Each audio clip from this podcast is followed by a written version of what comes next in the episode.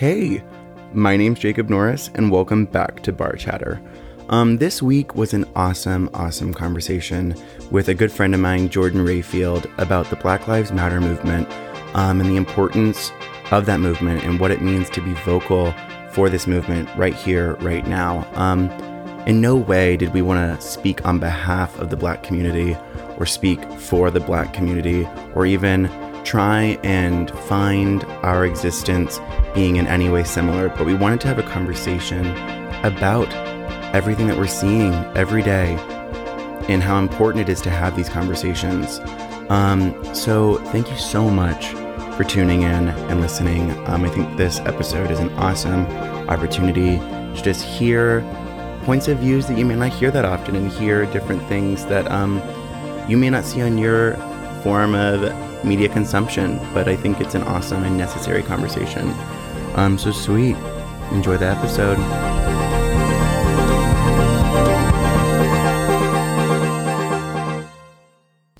Hello, hello, hello. Welcome back to Bar Chatter. All right, I am sitting down with one of my older friends, a longer friend from back in the OU days, um, Jordan Rayfield, or more widely known as J Ray. Why don't you go ahead and introduce yourself? Hi, everybody. Everyone that's listening to the millions of followers that Jacob has. Yeah, all of my millions of fans. Tune in. um, as you said, I'm Jordan. Um, most people call me J Ray. I feel like Jacob will say J Ray most of the time. yeah. Um, because my last name is Rayfield, Jordan Rayfield. Um, and yeah, met Jacob at OU. hmm I was his mentor, his role model. Yeah, all of the above. Yeah. I think uh, J Ray, when I was at OU, I, we were both Kappa Sigs, and I did USing, which is a huge deal at OU. It's um, done at schools all around. It's like a, the homecoming performance where Greek life competes. It's super fun. Kind of get to be a theater kid again. we're kind we were just watching Glee, and it literally is like a Glee fantasy. Um, and Jordan was my director, and we got close through there, and I ended up I was going to end up directing with Jordan, and but I ended up transferring. But yeah, Yeah, and then awesome- you left. I know, and I was gone. I was in and out quick, but luckily we stayed in touch, and ironically got in touch more Yeah. because of COVID, Mm-hmm. which is such a amazingly odd, incredible perk. I feel like that's happened with like a bunch of people that I know. Like, Yeah, you like almost have so much time to like reconnect with people. No, totally. I love seeing who I'm reconnecting with though, because obviously you have so many options, but then you're like, I'm gonna choose this person over here and then this person over here. I know. And then you like reconnect with like the most random people, but it's been so great. I agree. It's been really nice to see people and talk to people I haven't seen since high school. Yeah. It's crazy. But today, um, this is unlike a normal episode of Bar Chatter. It's not drinking and talking about pop culture. I mean, this is pop culture, really. Um, but it's not the celebrity gossip that you're used to hearing on here. Um, I wanted to have a conversation about the Black Lives Matter movement and what has been happening and what we can still be doing to be active in the movement and pushing things forward. Um, and I thought talking to Jay Ray would be an awesome, awesome opportunity. He's shared some really cool stuff on his Instagram story that I read through, and all the content he was posting and pushing out was really, really helpful and really awesome, and it hasn't slowed down. Um, so I figured he'd be a great person to be able to sit down and talk to. Um, but yeah, so we're just gonna kind of get into that. Um, but yeah. All right. So I kind of wanted to start off um, the first question with what and why and how are you personally involved with the Black Lives Matter movement? Yeah. Obviously like what brought Black Lives Matter movement to most of our attentions was like the murder of George Floyd George George Floyd. Mhm. Um and that's kind of what kicked off I think this like national realization that people are having right now. Um and I was definitely a part of that. Mm-hmm. Um I definitely wasn't as like vocal and passionate about Black Lives Matter um beforehand because it just like wasn't as popular at the time and I don't think I was educated enough to be confident in sharing things. Mm-hmm. And as time has passed, I've like read, watched, listened to everything I could to be more educated. And I think from that, my passion grew from that. I think like w- one of the bigger reasons why I have like s- started my like I don't know how to describe it, like started my started using my voice more in a way Mhm. um, to kind of support this movement and be a part of it is because I'm a teacher and it's it's Yeah. weird being a teacher and seeing people not just younger than me but older than me not know things Right. and like not be as educated as I want them to be. Not saying that like everyone should be fully educated or like you don't matter to me, Right. but the this type of like social justice, social system problem that we are starting to realize that our country is in is more it's it, it just matters more now because we are mm-hmm. we, we all know it's there. I Yeah. think this movement has kind of brought a lot of things to light and it has brought a lot to, a lot brought a lot of things to light for me and like those things that have been brought to light are like so jarring Totally. in my opinion that like that like if someone's not as passionate as me i tend to get a little frustrated because it's Yeah. like it, it's just like it's just very eye-opening and like i don't know i kind of forget what the question was but no, but I I very much agree with that. I think that my growth with the Black Artist movement is very in the same. It was this year that I really became way more vocal and active about talking about it, mm-hmm. even though there were ample times for me to become vocal, like way back with Trayvon Martin, which really wasn't that long ago, but was long enough ago to definitely be a time to start talking. yeah Um, but I think it kind of both our growths, it sounded like also came with somewhat with, with maturity, like being Yeah. able to take a step out and kind of become fully independent allowed me to also be like, I can, I have my own opinion. I can see this differently. I'm really kind of only hearing and seeing what I want to be seeing, not in a way where I'm not educating myself, but to a point where I'm further proving that I, that these, that this is important, that this does matter, and that the things that I thought I should have been talking about or haven't been talking about, they're more prevalent than ever before. Yeah, and I think like this has made a lot of people reflect on their upbringings past like who they are who they interact with and like as both being cisgender white men Yeah. it's like Just- and Yeah. and I feel like, and for me at least, like I went to private school all my life besides college when I went to OU, which is like hmm predominantly white anyway.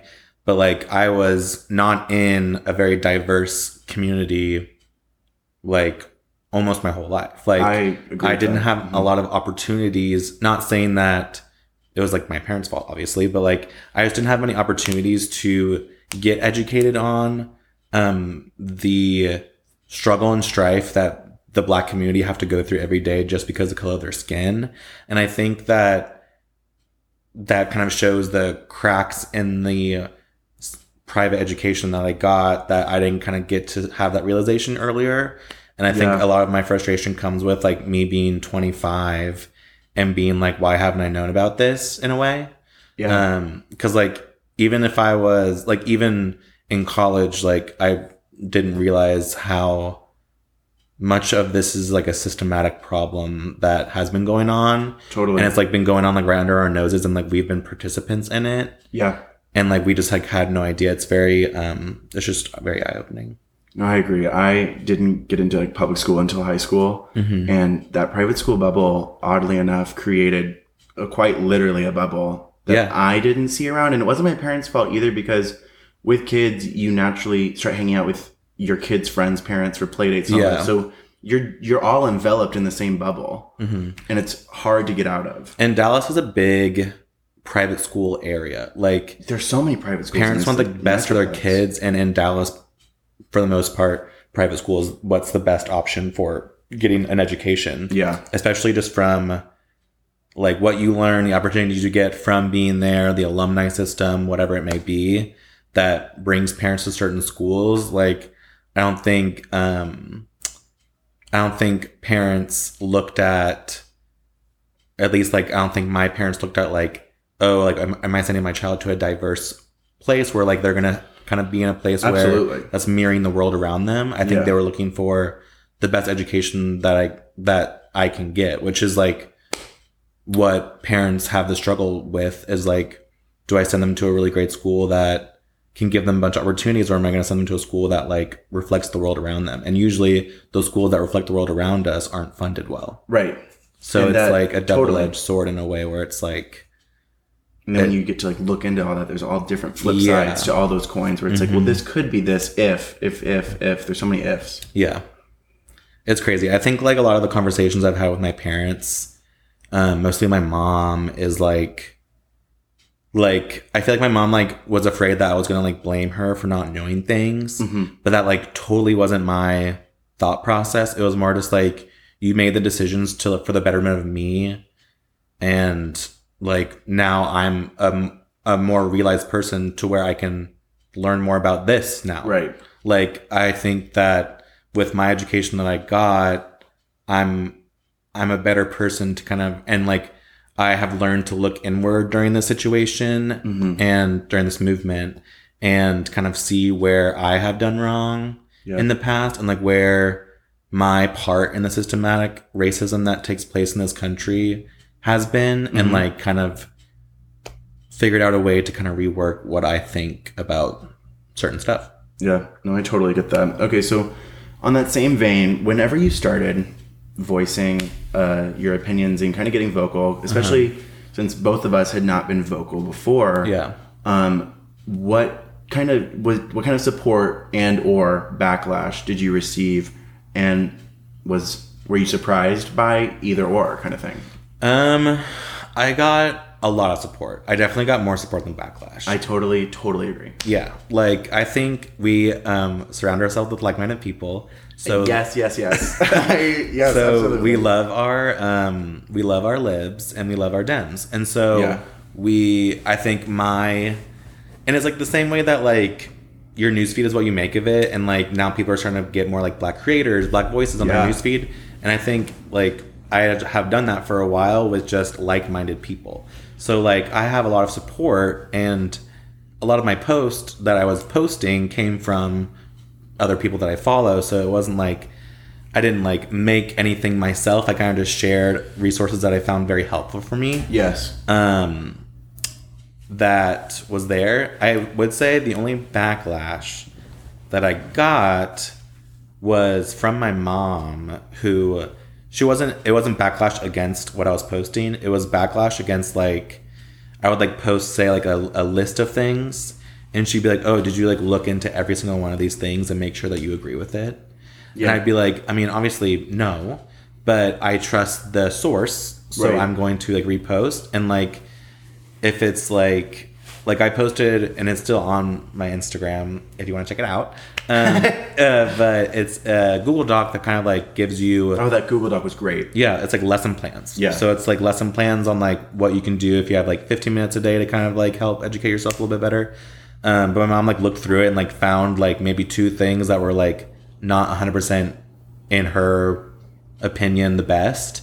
And like that was the only backlash that I got that I can really remember that I was like kind of distraught over just because like my mom kind of analyzes what I post a lot. So she'll just be like, So you said this, so why? Which like I love that we can have those conversations. But it's her tone usually is like you didn't you didn't look into this hard enough. Like why are you gonna post something that you don't know hundred percent? So I would say that was like the only backlash I got.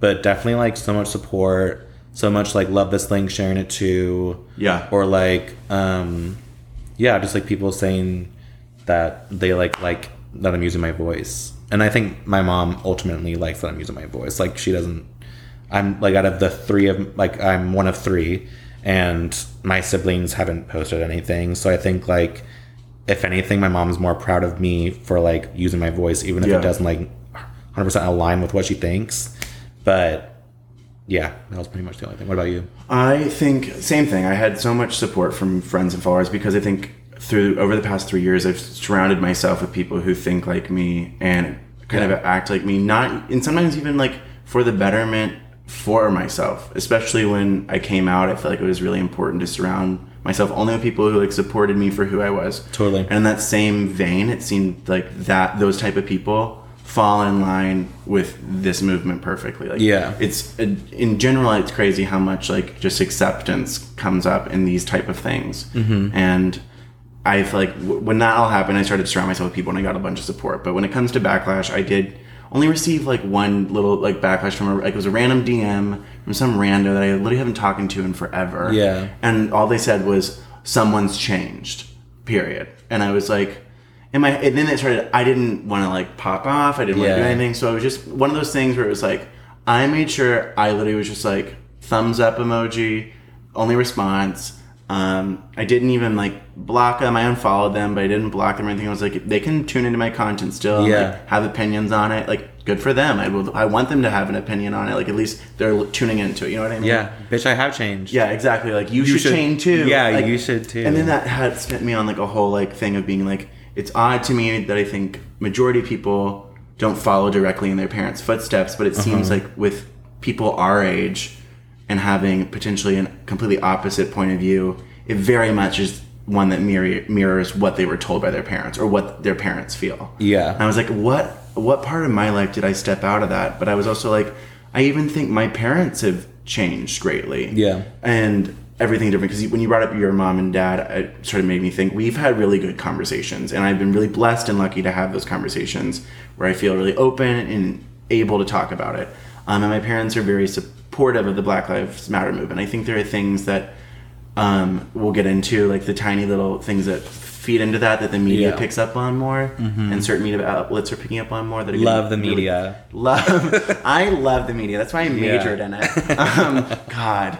But yeah, so my parents have been oddly really supportive, which has been incredible because I think a vast majority of parents, especially where we're from, it's not that way. Yeah. Like they encouraged me when I said I was going to a protest. My younger brothers, without doing anything, were sharing stuff on their social medias and without me prompting them either. And I was like, thank God. Like at least, and that's what made me think like we've all changed. So it's odd that this random little DM Yeah. got me thinking so much. Where I was like, it's so weird that all, his only comment was someone's changed, and I was like, well, maybe you should. Like that's what this whole thing is about is Yeah. change. Well, it's like um, like when celebrities say like don't read the comments, like you're only going to focus on the one bad one. Exactly.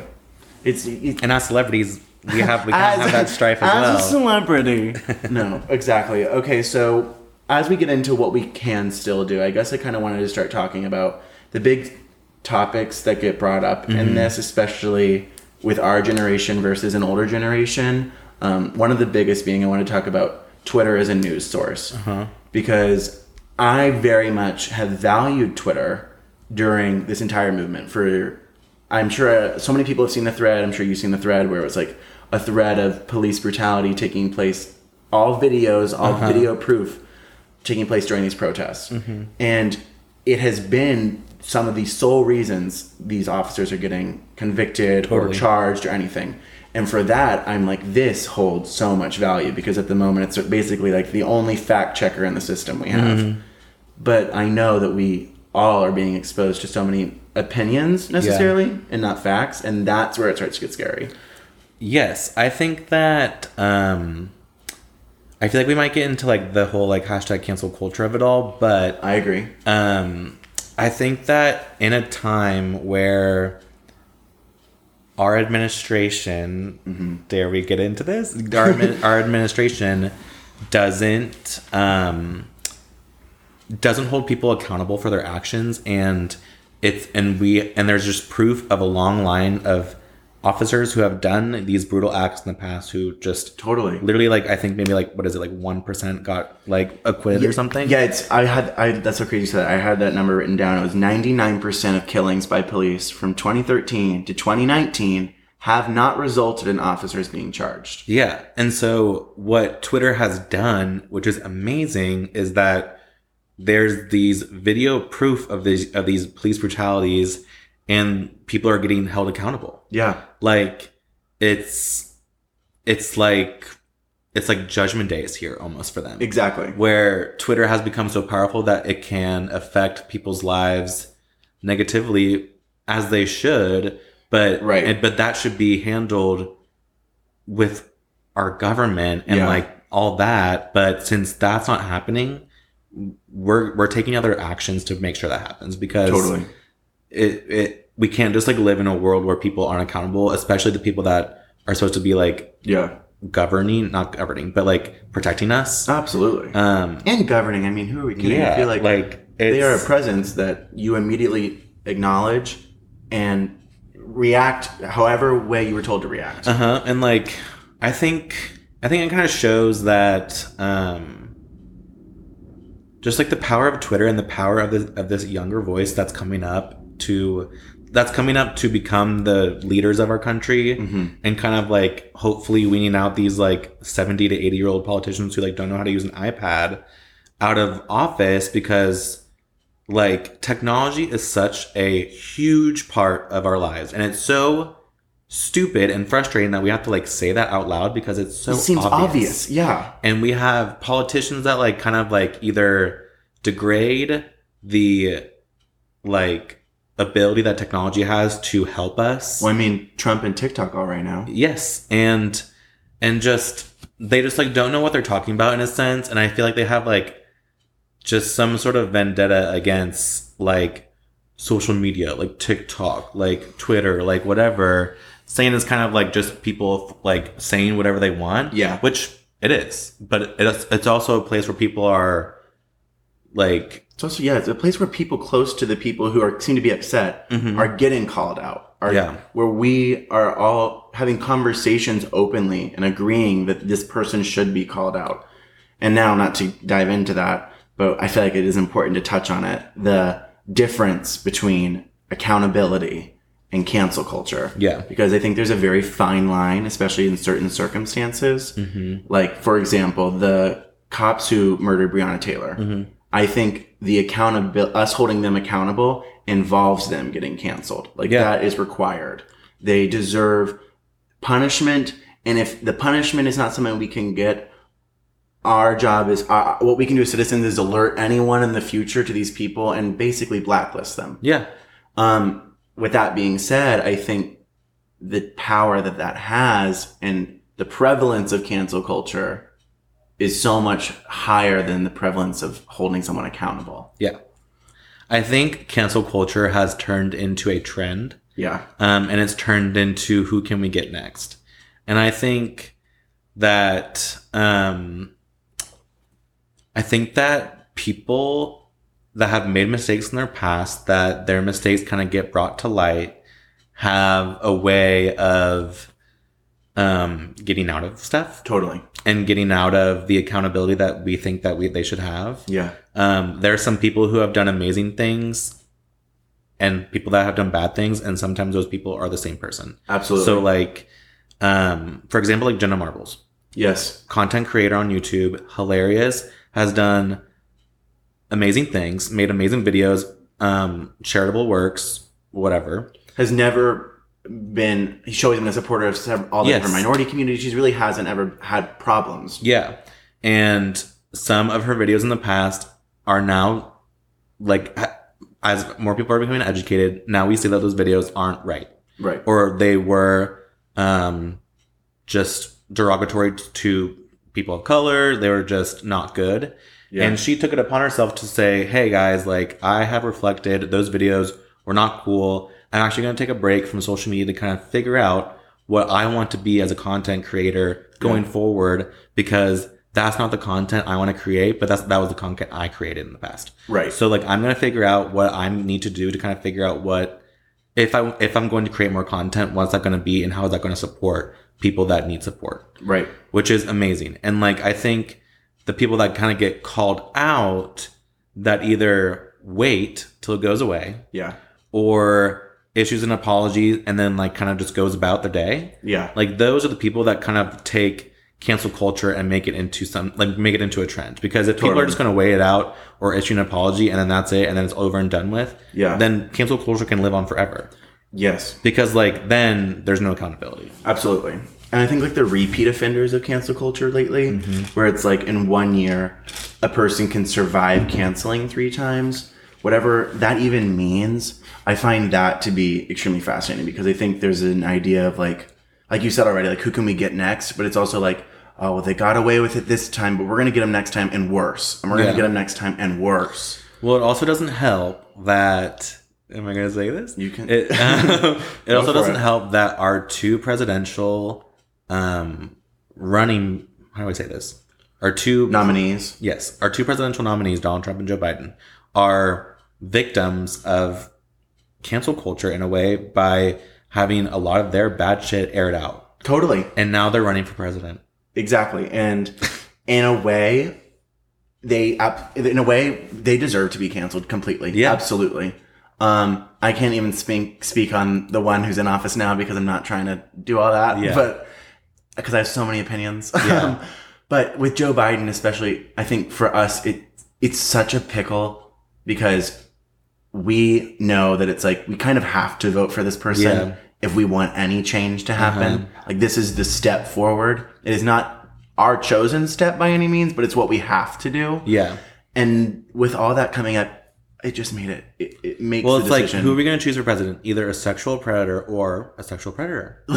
Like it's I- insane that that's the that's the choice we're making. I know. I saw a TikTok, which ironically, how funny, but it said, um, it, they were like, do we choose the racist pedophile or the pedophile with dementia? And I was like, ooh, ooh, ooh, I guess, I guess the dementia one. But like, Yeah. that alone, like that little joke is sadly what it feels like though. Like, there is not a good choice. Yeah.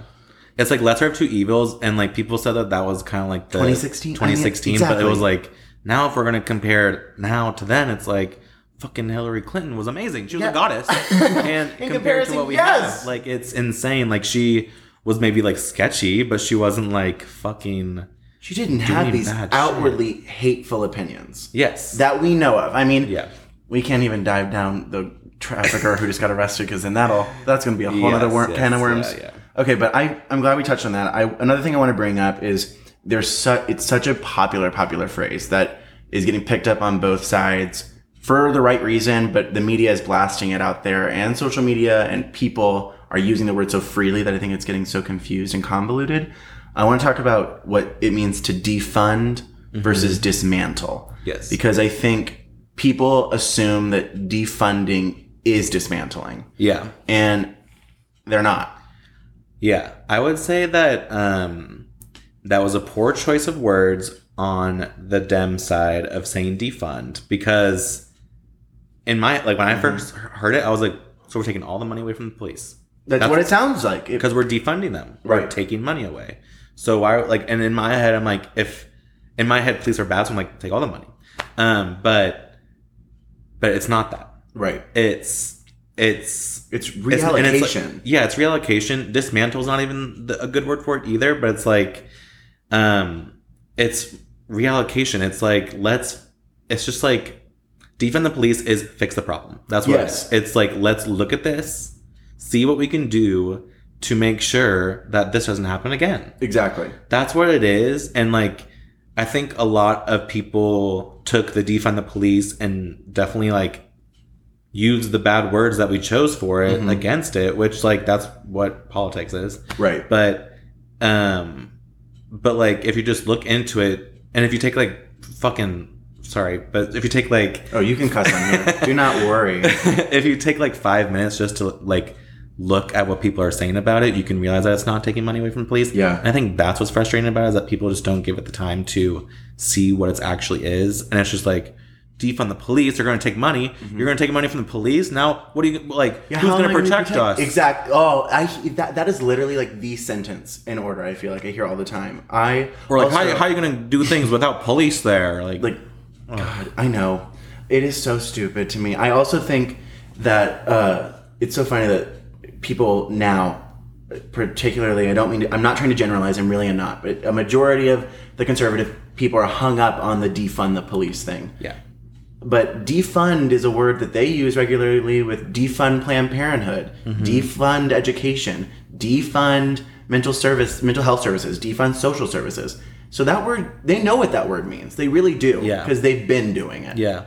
It, so I think that's always funny when it's like, when it comes for some reason, when it comes to this movement in particular, every word is so important mm-hmm. because it, it is under such scrutiny. Yeah. But I don't. But nothing else is nothing else is under that level of scrutiny. It feels like. Never.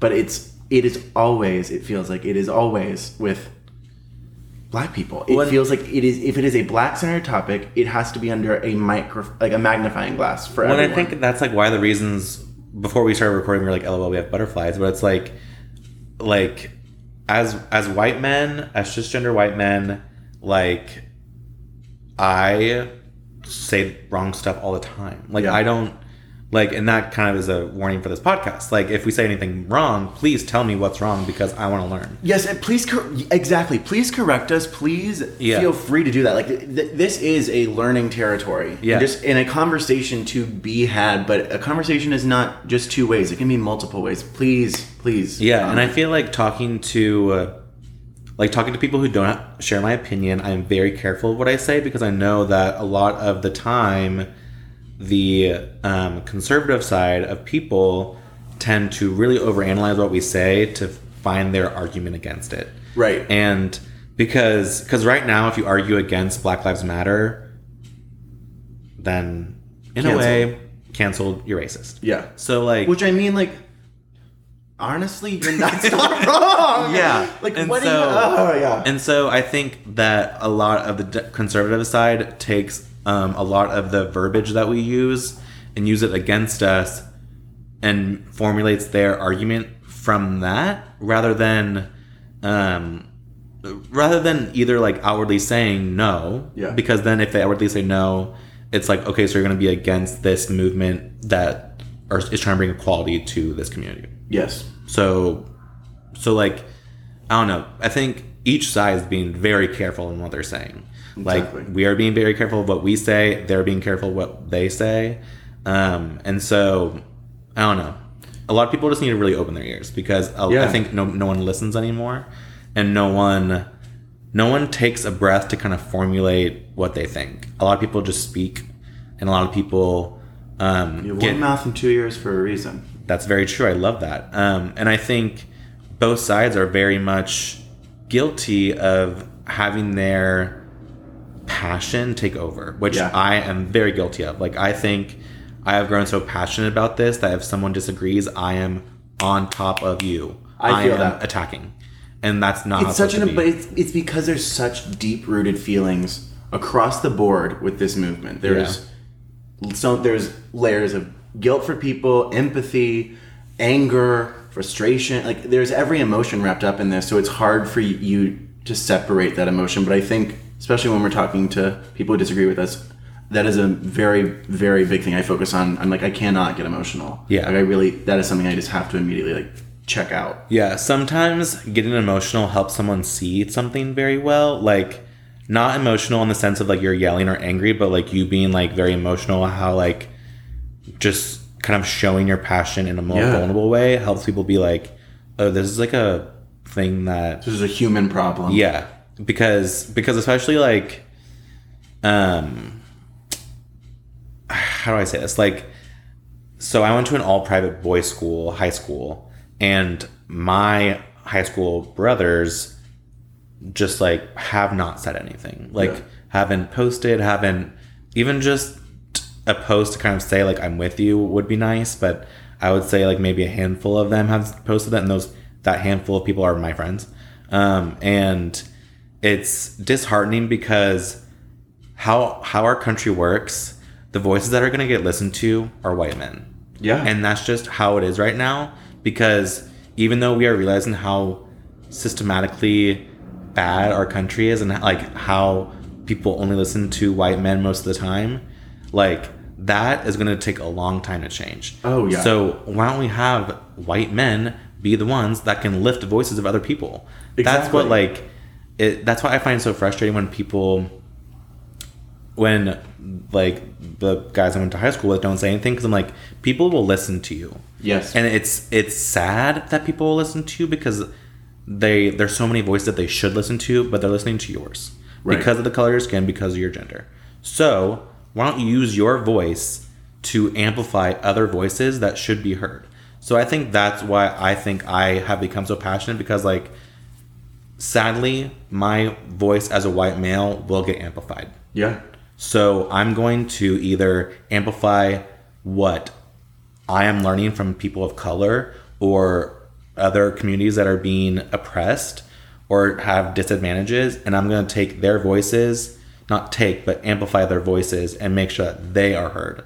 Rather Exactly. than rather than saying like I think that this should happen. Right. I am the one that knows it all. Totally. No, it's like I have read this from this person, and everyone needs to read this, and since I'm a white male, it will Like, there is more. The likelihood of people actually clicking and reading on it is higher. yeah, which is so stupid. Truly. Yeah, because I'm because I'm like literally a stupid bitch. so Same. like it's it's crazy that like just because I'm a white male, people will like almost take me more seriously. Oh, absolutely. I have seen that, like, sort of the white privileged white Yeah. man's. Oh my god, the words. It, it finding Yeah. words for this. It just. It's not even like I'm trying. It's just the. There's so much specificity I'm trying to place on every word. Yeah. I'm losing track of words to say. Um, but I was saying with the insta gay people on Instagram, like all those elite, mostly followed popular gay men, it cracks me up to see like the dividing line of people who are like, here's the deal. Pride was a riot. It is our duty as people of the LGBTQ community to support our black brother and sisters. Queer, cis, regardless, black trans women are the reason we have rights. It is our job Totally. to help them have the same equal rights. Yeah. Um, but it's so funny to see even in that sector that you would fu- that you would really think it's just like general. Mm-hmm. It is nuts to see like, oh, you're still Sunday brunching during a protest. You're you're out and doing this. You're doing that. Like it's Yeah. bizarre to me. You're buying new speedos for the Insta pic that you're Yeah, and you're later. and that's what you're posting, and that's what you're sharing, and you're posting with your group of friends, which they're all white. Yeah. they all look just like you. Yeah. you're Well, and like, I mean, like, not even to get into this, but then it like, because then it's like, okay, that's what your thing, but then there's the pandemic of it all. literally You're not even supposed to be doing that. Exactly. Like, that you're already like we all know you're doing something you shouldn't be doing innately, and then on top of that, like you're even doing something worse than that. Yeah, Like and like time's being taken away from you, and you could reallocate that time to like educate yourself, exactly. but you're choosing to Go out to Fire Island. Still. yeah, edit your photos like the house down boot. truly, truly. Okay, so next, I kind of wanted to get into. We've talked about it and said it a couple times, and these are three words I think get really thrown around and all have the same definition in most people's minds. I wanted uh-huh. to talk about institutionalized racism and the difference of what structural and systemic racism are, because I think we all say one of those words. I am definitely guilty of using institutional and system systemic in the Yeah. same exact way. Same. But I wanted to make sure I clarified what those were because I needed clarification before this, and I feel like people listening would also need it. Um, Yeah. so systemic racism, it says, includes the policies and practices entrenched in established institutions, which result in the exclusion or promotion of designated groups. I think that is something that is exactly what we are dealing with. Yeah. I would say like um we'll say the other two. Institutional racism is racial discrimination that derives from individuals carrying out the dictates of others who are prejudiced or of a prejudiced society. And structural racism is inequalities rooted in the system wide operation of a society that excludes substantial numbers of members of particular groups from significant participation in major social institutions. Yeah. Literally. Yeah. USA, you a victim of all three. Truly. Uh, but I feel like if we're like tearing that, in my head, it's like systematic, structural, or institutional. okay, I feel I yeah, and like as if there doesn't there doesn't be, need to be a tier, but I systemic or systematic. it says systemic, but I feel like I've heard both Either too way. because but I agree with that exact same tier. I think there is a huge root of the problem is we created a fun- fully functioning, well functioning Mm-hmm. system that is completely based in white superiority. We had we had we had the white founding fathers create a structure for our country hmm that we have decided to keep Yeah. for hundreds of years, Totally. even though the world is completely different. Literally. Like, we like it's actually insane how different it is. oh, Isn't it crazy how different it is from the 1700s to the 2000s? Like, isn't isn't that? it crazy how much Like- co- how much we've grown? But like we that's the that's the structure that we put in. The systemic is us continuing to use that and Yeah. kind of tweaking it along the way to even make it more unfair. exactly. And institutionalized is the way that all, all of our companies, schools, and whatnot have become due to the structure that we have. Exactly. I, it's really alarming to think that like how much of history is jaded towards us, how much of advertisements, life, like everything, pretty much. mm, Like I, in terms of just my childhood, I Yeah. think and I'm like there was There's very, very, very uh, slim to none for the black community. Like it was huge for That's So Raven to be on Disney, Huge. and it's like that is insane to me because Yeah. that like, that It- well- that color didn't even come to mind for that show for me. No, not at all. It was fucking hilarious and it was one of my favorite shows. Exactly. Um, Black Panther, when that came out, I remember thinking that it was so stupid that it took to whenever it was, maybe 2016, yeah. 2016 to have a black superhero. Yeah. There was no, and correct me if I'm wrong, but I'm almost sure I'm right on movies and on screen that there was no black superhero. There was Yeah. nobody in the black community for people to look up to as like a superhero. Yeah. I They don't only know. had The, Marvel. I don't know the root of this one superhero, but when I was a kid, did you ever watch the Justice League, that animated show on like Cartoon Network? No. Okay, well, I watched that as a kid for some reason. I know because they ended up dressing That's up like as this character for for you, but- Halloween. Um, the Green Lantern on that show was a black superhero, Okay. and I thought he was the sickest, coolest superhero. I went as him for as Halloween. No blackface because you don't need. Like, Yeah. oh, okay. So that's another conversation we'll get to in just a sec. Yeah. Um, I definitely want to talk about cultural appropriation, but um, dressing up like, even then, and then I, I heard my parents like they saw a trailer for the Green Lantern movie coming out at the time. And I was like, oh my gosh, like my superhero! I was so excited, and it was Ryan Reynolds, and I was like, One of the whitest people on earth. literally, and that movie tanked Yeah. completely, and. I would. It would be a dream to credit it to being like it's because they used a white actor. I wish it was. It was just a shit movie. Yeah. But like that alone, I was like, I would love to know like truly the comic book history of like was that a, a black superhero the whole time, and for this major box office, it became Ryan Reynolds and Blake Lively. Yeah. We just whitewashed it. Literally. I think it's um it it's crazy to think about being in school as a young kid and kind of getting taught these things that um that we had no idea like we like I didn't know the full history of the black community until I'd never heard of Black Wall Street. I have only because like we went to OU so we like that got brought up uh, maybe a time and again Exactly. but like just just like the things that we don't know that we're finding out later on in life where it's like why didn't i know this and why wasn't this taught and i think like as, a, as a teacher at a school that i know is a victim of teaching this kind of whitewash history of our country it's frustrating because it's like like i like if when i think of like slavery and like being taught slavery i think of like the three fifths compromise Mhm. and Jim Crow laws.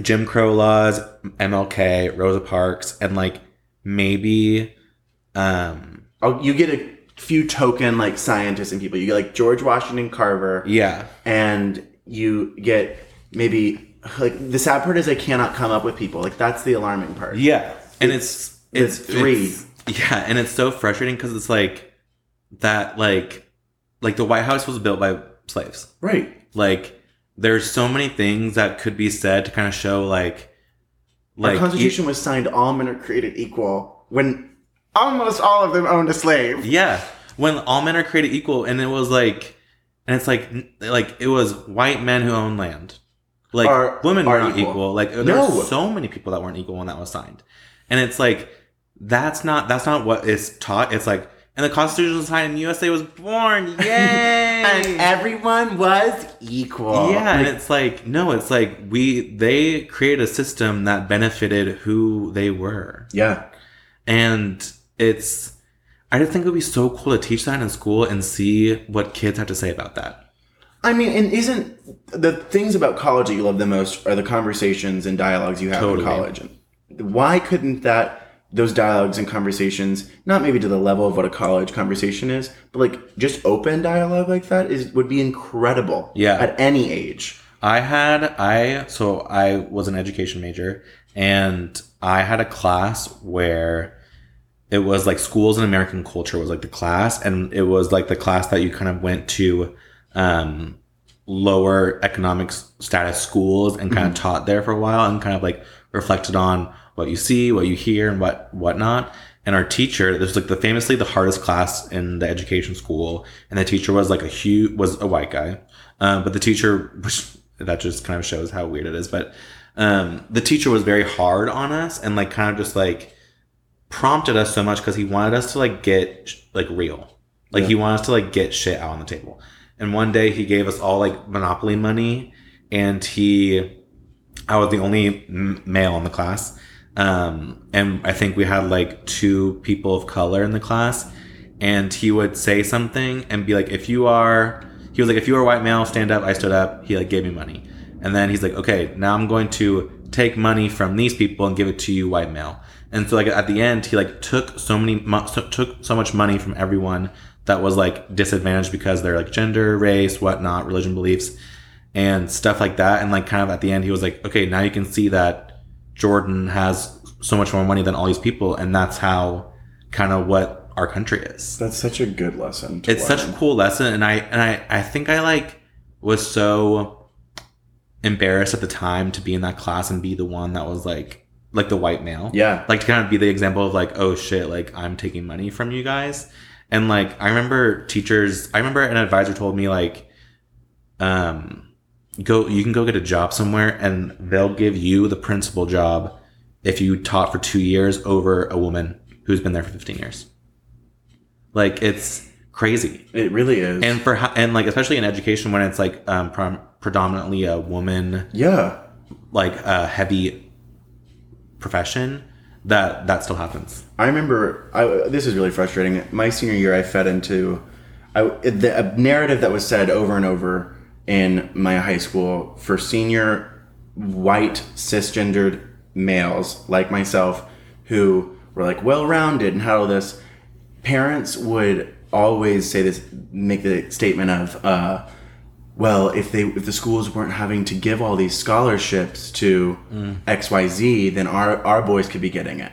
Our our ours could be doing this." And at the time, I was like, I was so fucking naive, and Yeah. I totally like fed into it, being like, "Yeah, like I probably do." It was never, I never ever would like vocalize it. It was like a conversation amongst shitty other cisgender people, um, and it would be like just being like, "Yes, I wish I got more financial aid. Yes, I wish it's unfortunate that blah blah blah," and like understanding now the reality of like, no, no, no, it's not them giving them money. It's like I had a ticket in so easy. Mm-hmm. Like my, I basically walked on without having to do anything. Totally. Now I got into the school. I didn't even probably have to worry about it, and that is not the case for any of these other any other race other than white people. Truly, Yeah. it feels like there is so much more riding on just that little bubble you fill in on the application, mm-hmm.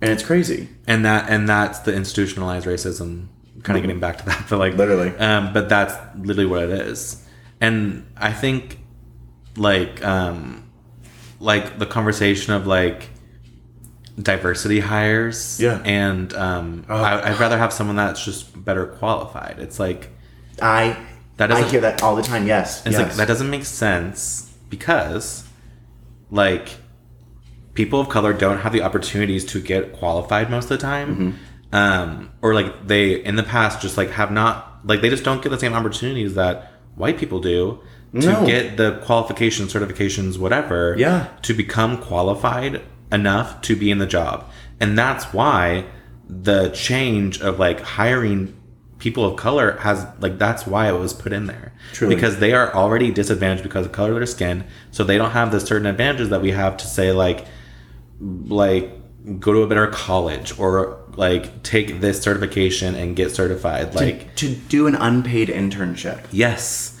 like experience and just like they people like yeah unpaid internships is so crazy Oh, you you could get me started on that for a long time. I think that idea is the biggest crock of shit. yeah And I've thought that selfishly, just being like, my work ethic yeah in my work for you is worthy of money. Mm-hmm. Like you are, you couldn't do this job if I wasn't here. But it's crazy that you can have a resume of maybe three unpaid internships, and you would have um, a person of color come in with not that, but three paying jobs that they didn't get fired from and anything. Yeah. you'd get it. Right, because I have the quote unquote experience. Yeah, And while that may be true on paper, who's also to say that like you can't gain the same experience from such polarizingly different fields? well, and like in my head, like so I'm gonna hire someone that like has never gotten a paycheck, so they don't know how to do their finances, and they like don't even know how to operate within a company that like pays for them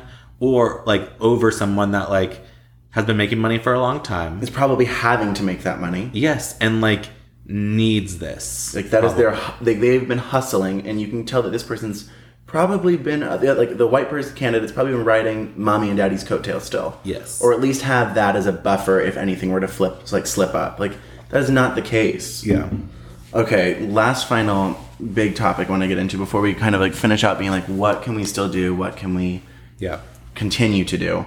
Um, I wanted to talk briefly on cultural appropriation. Um, one of the big things that got me was seeing a uh, comparison directly of like headlines for when Zendaya wore dreadlocks and like cornrows and braids to the Oscars versus when Kim Kardashian posted a photo in full braided cornrows. And it the headline for Zendaya's was from Giuliana Rancic's mouth Yeah. say, stating that uh, she looks like she probably she looks like her hair smells like weed. Um, to then Giuliana Rancic for E said when Kim did cornrows that she was starting um, a new trend, a new wave of hairstyles never never seen before, and like that was like a full year. Two years even after, and I just find like that level that just seems so obvious, especially Yeah. looking at the exact same person who said it too. It's like, do you not see what you just did there? Yeah. I would I would like to formally come out and say, um, fuck Giuliana Rancic. Yeah. I should have your job.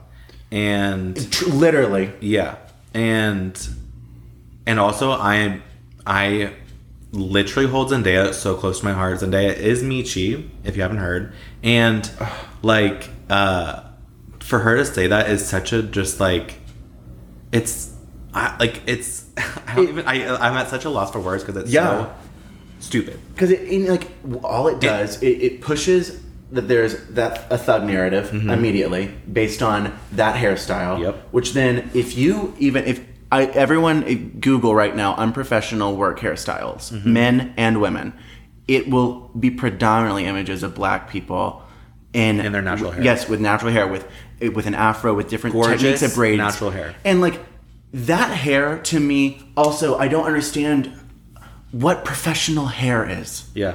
it is hair. Like that idea also to me is crazy. Like what is professional hair? What is my hair doing with how I'm doing my job? and especially like I can, you know what? Fine, I can get it. Don't come into my office at this let this law firm with hot pink hair. Understandable, but like, yeah. what is the difference in texture of hair that makes that unprofessional? That is what is mind boggling. Like, there's no way you can't. Con- they can't control that. Mm-hmm. Like they are born with a with more melanin, with different hair texture, everything. That is uncontrollable With things. that- less products to control their hair if Oh, they wanted to. Exactly. And so then all those things that are completely uncontrollable, those are the things that are the reasons that they are disliked, disadvantaged, and pushed away. Yeah. Like that is crazy to me. I don't the also the idea of cultural appropriation cherry picking what you want Mm. from a culture that you regularly do not support and do not endorse, do not Yeah. involve yourself with, At do not know who like anything about you get to cherry pick what you like but when it comes to the entire culture and the people it's not for you like that doesn't make sense to me ever i never understood white people painting their skin like to be the color of a different skin Yeah. like that Um, uh-uh Have you seen Politician season two? yes i thought they did a really good job on cultural appropriation Amazing job. Which like, and they put it in such like um, stupid bitch terms where it's like even a stupid bitch can understand. Yeah. But it's like, like people that like so. It's, I mean, like no one's gonna cultural appropriate besides white people. So if white people take other people's cultures and because we are white, everyone is below us. Yeah. Like that's just how our country has made it seem. And it has made it fact almost. And so if you take any I was like it seems it's more than it seems yeah, definitely more than it seems. But um, if we take any part of the, if we take any culture that's not white, which hashtag we don't have culture. yeah we like literally and so it's like if you take any part of culture and like use it as a joke, a costume, a statement, a song, a whatever, that's cultural appropriation. So it's like crazy that there's people that still do that shit. I think exactly. Like it seems like something so something Obvious. something like um that seems like we came over the edge uh, over the hedge for. Like we were like Yeah. we did that, we grew from that. But like no, It's not so at all. it's so all lives matter. vibe. It is. It's like, well, I was doing this because, oh my God. Well, this is exactly my school. My high school just announced that they were removing. I went to a high school, Martin High School, um, that we were the Warriors, and the logo was a Native American headdress. And it was just announced that they're doing away with the headdress and going to follow this other, uh, the Rocking M logo that they had also, that the football team always used anyway. And to my response immediately was great on them. Also, like, I have no opinion otherwise. I don't go to high school there anymore.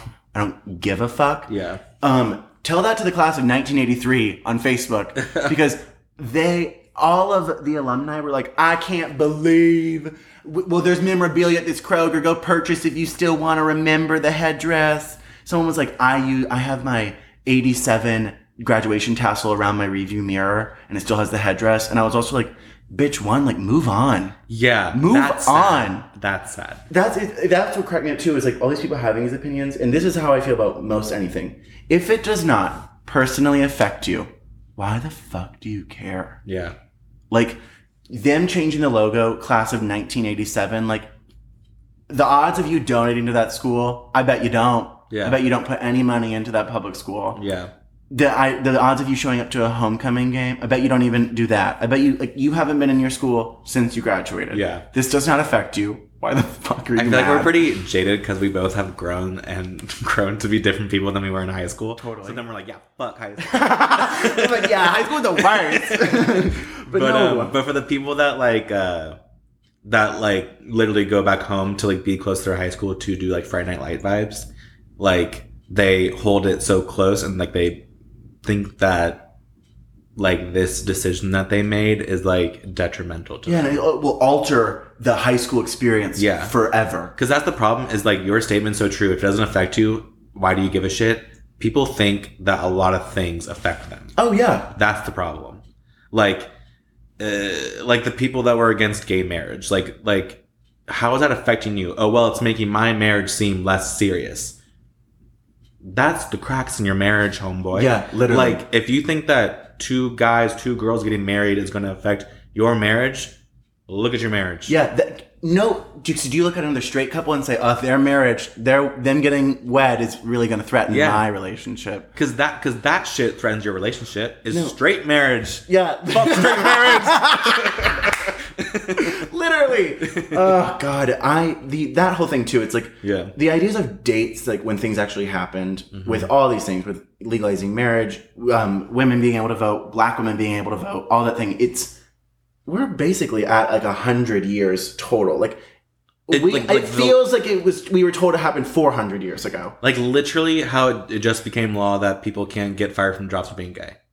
That yeah, that just became a law. Two, two weeks ago. It's 2020 and that happened two weeks ago. I know that is crazy to me. Okay, and I wanted to circle back to this because I mentioned Marsha P. Johnson and Black trans people, but it's such an important conversation. Yes. I skipped over as like on the sheet. Um, the higher prevalence, Shout out to our black trans community. We truly, seriously, amazing. Like the only reason one that we have rights is because of them. Two, the amount of things they do for the culture that everyone Yes. steals from is insane. Yeah. Um, but I wanted to talk about just the exponentially higher numbers of violence and acts of brutality that happen to black trans women Uh-huh. in the trans community entirely, specifically related to police brutality. Totally. I like there one in two trans women are sexually assaulted by police officers. And that number alone, like apparently isn't enough. Like if fifty percent of the population is being affected like that, that's an, but that's not enough to talk about or enough mm. to warrant something for people. Yeah. That blows my mind.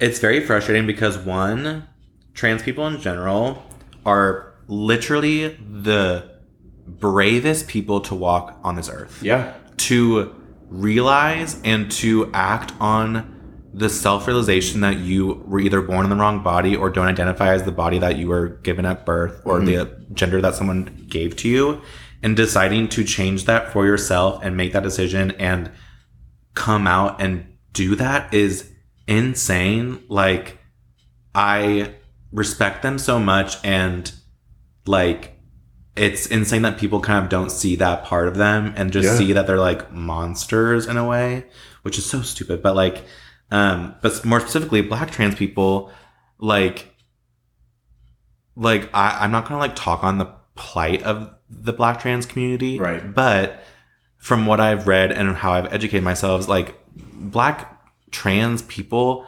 whenever they decide to become the most brave they could be and tr- decide to be their true selves, their own families in the past just said, "See you later." Yeah. And so what has happened is that when those people that decide to that they don't decide that they get kicked out of their families and they have to go either find new people to identify as family Yeah. or they go on and kind of live their lives and so when they get sexually assaulted by a police officer or murdered there's no repercussions for it because in a way they don't they like they no one cares about them Yeah. because their family disregarded their life Right. and so that's I think that's the biggest problem is that these police officers almost have noticed that. Yeah. And they can and they have taken advantage on their plight as black trans people that they that their families probably aren't proud of them or their families don't I like don't accept them. So what they can do is that they can do anything to them is what Totally. they think. And I think it's so disgusting that a black trans woman or trans man can get murdered and it gets like swept under the rug. Oh, Like that al- that is alarming to me in the fact that it's been happening in like in even the past three years. It's been happening. well, and like the numbers do not show how many people have been murdered. No. the numbers show uh, maybe a no, or like the one that came out. I, f- I forget her name. That's terrible, terrible, terrible of me to do that because it is so important to say their names. yes, Um, but there was a black trans woman who was lynched, fully found in a park, lynched, and Mm-hmm. I'll get that the right. police ruled it because there wasn't enough reason to look or something. They ruled it as a suicide, and it was one of those things where it's like, so because some like I don't understand what that even means. Like it is your duty to uncover what happened as a police officer to a dead body. Yeah. it is your job to do that. Clearly, this is not a suicide. Like it Yeah. just it just isn't. It, like no, she didn't go hang herself in this park in the middle of the night and kill herself. Like that, I just no. uh huh. Tete Gulley is one of them, which like is one of them. Exactly. Like that's sad to say. Like that, I bet that same situation's happened to multiple black trans women, and um, it's just it's it's sad because I mean it, it's sad because people are literally getting murdered. No one cares. Like it seems like we have an administration that doesn't care. We have um half the country that votes for the administration that we are in that doesn't care. yeah. Like it's And then even within our sector of like the gay community, there are so many people who like are like, I love the community or like any ally of the community. I love the community, but I just I can't get behind the whole trans thing. I just Yeah. can't get behind that. I can't get behind um I just or that that, that goes against what God says or saying God made a mistake. And bitch. I mean, all of that stuff. It's like you uh, you are entitled to that Yeah. opinion, but to circle back to what I said earlier, a trans person's existence and a trans person's life does not affect you. Yeah. Why the fuck do you care? Yeah. And why do you actively vocalize how much it bothers you? Well, and it's like the gay community. You're you're like you reading each other. Your yes gods, your yes mamas. That's not you. No. That's black trans people. Yes, and that's not that's not and that's not drag race either. No. like that's not none of that is what th- th- that source is. Like that dates That's back to. Paris is burning. Like yeah, it's it's it's it's literally cultural appropriation in a way. It's like literally Yeah. cherry picking what you like. Oh, every every white girl who has a tumbler, a frame, a T-shirt that says "Yas Queen," that is essentially cultural appropriation. Yeah. You those origins that that word did not originate with you. Yeah. none of that did. Yeah, me saying earlier, house down boots. Not yeah. Yeah, It's it's nuts. I think, and I think that's the thing is we don't even realize is how often we potentially do appropriate a culture, even in ways like that, where it's a simple phrase, but that that phrase encapsulates so much of a history and a community that is so marginalized. Yeah, and I think it's um we're at a really cool we're at an amazing time. No, we, we're at a we're at a very monumental um pivotal time where change is on the horizon and I think it's so exciting to think about the the vocabulary and verbiage that's going to get eradicated from people's languages that are so clearly like derogatory, Yes. degrading, or cultural appropriation that like that is so obvious to where it's like, ooh, I was saying that gross. Right. Like it's so stupid. Like I'm trying to think of a good example. I mean- but People say it still all the time. That's so gay. yeah. And like that that one does not personally bother me, but I know it bothers other people. yeah, retarded. That bothers me really badly. I yeah, that one really bothers me. And like and I'll literally catch myself being like like almost saying it.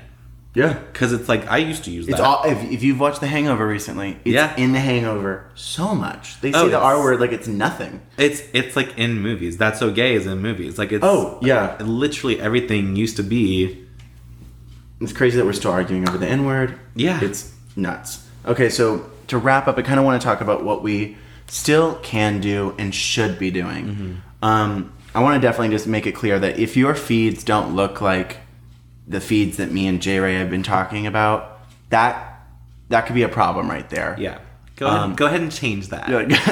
look into um, what your followers and the people you surround yourself with are supporting and sharing, especially during this time, because um, I understand posting photos. Hey, I've posted pictures on my Instagram, but I am in no way halting conversations or pretending like things aren't happening. Yes. I'm you have we have to have those tough conversations with friends and family. There is not a moment that you're at a family gathering where a racist thing is brought up that you shouldn't call it out for being racist Totally. um, it is so important to sign petitions. Mm-hmm. When we all posted Petitions work. they were there is so much proven history in petitions. Yes. that dates back to early, early centuries. Like Yeah. we were talking Rome. there were we petitions. Are, and we are left an advantage to have uh, a government that values petitions and and is- the internet that allows you to sign petitions in the matter of seconds. literally there's. We all use the same place to sign. It takes one Yeah. click when you make an account. You don't You even have to put your name in ever again. Yes. It is and, so And easy. if, and if you are processing things yourself and you still want to sign petitions and you don't want to have your name on it, you can be anonymous. Right. But your signature is still validated as a number on that petition. Exactly, and it's so important. The and that's numbers, valid. You, like yes. people can have that problem. 9 million of those black squares were shared on Instagram, identifying solidarity and support with the Black Lives Matter movement, predominantly right after Breonna Taylor's whole story was blasted across the internet, and it, it was our duty to uh, get those cops arrested. Only 2.6 million people signed that protest. It took more time for someone to take a photo of a black square, find a black image, make a caption, and post it than it would have taken them to sign a petition. And those cops could be easily arrested and charged with these crimes at this point. It is petitions work. They work. Contact your congressmen, your senators. When you see people share email threads and email things where you just have to copy and paste, it's all you have to do. Copy and paste. Do it. Take Yeah. the time. It takes five seconds. Do it. And get out and vote. Vote. Register to vote if you haven't registered. Practice in your local elections. Yes. We have uh, Texas has an election that's been going on. There's voting tomorrow. I will Yeah. be at the polls tomorrow voting. I'm Um, so amped. it is going to be so exciting to vote. Also, it's voting is not voting for Donald or Joe. Voting is your state senators, your local, Yes. your everything. Yes. Look into who you're voting for. If you, like there there are Democrats and there are Republicans. Both are great. They are amazing Republicans that stand up for what they should stand up. There's a there's Democrats that don't do that shit. Right.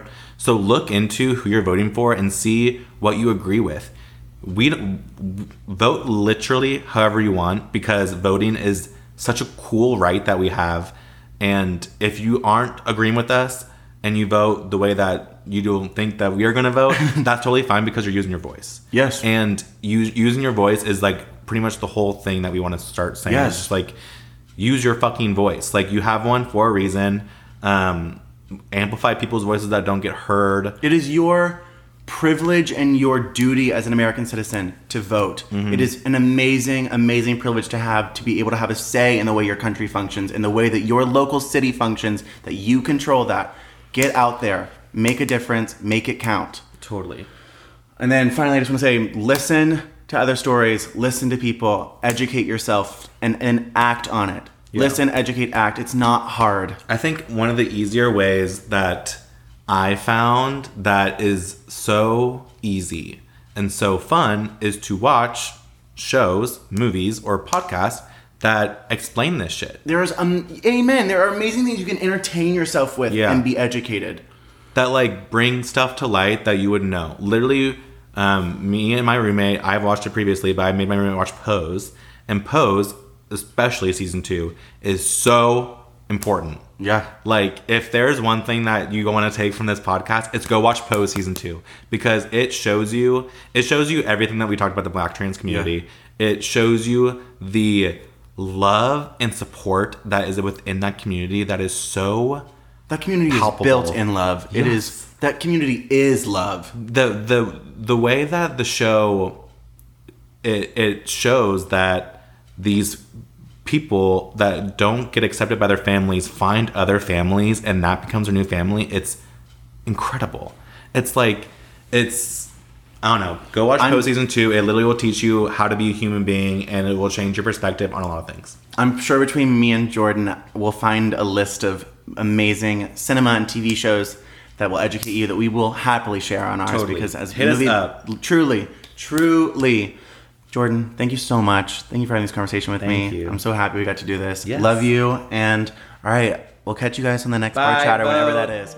Get out there and vote. Bye.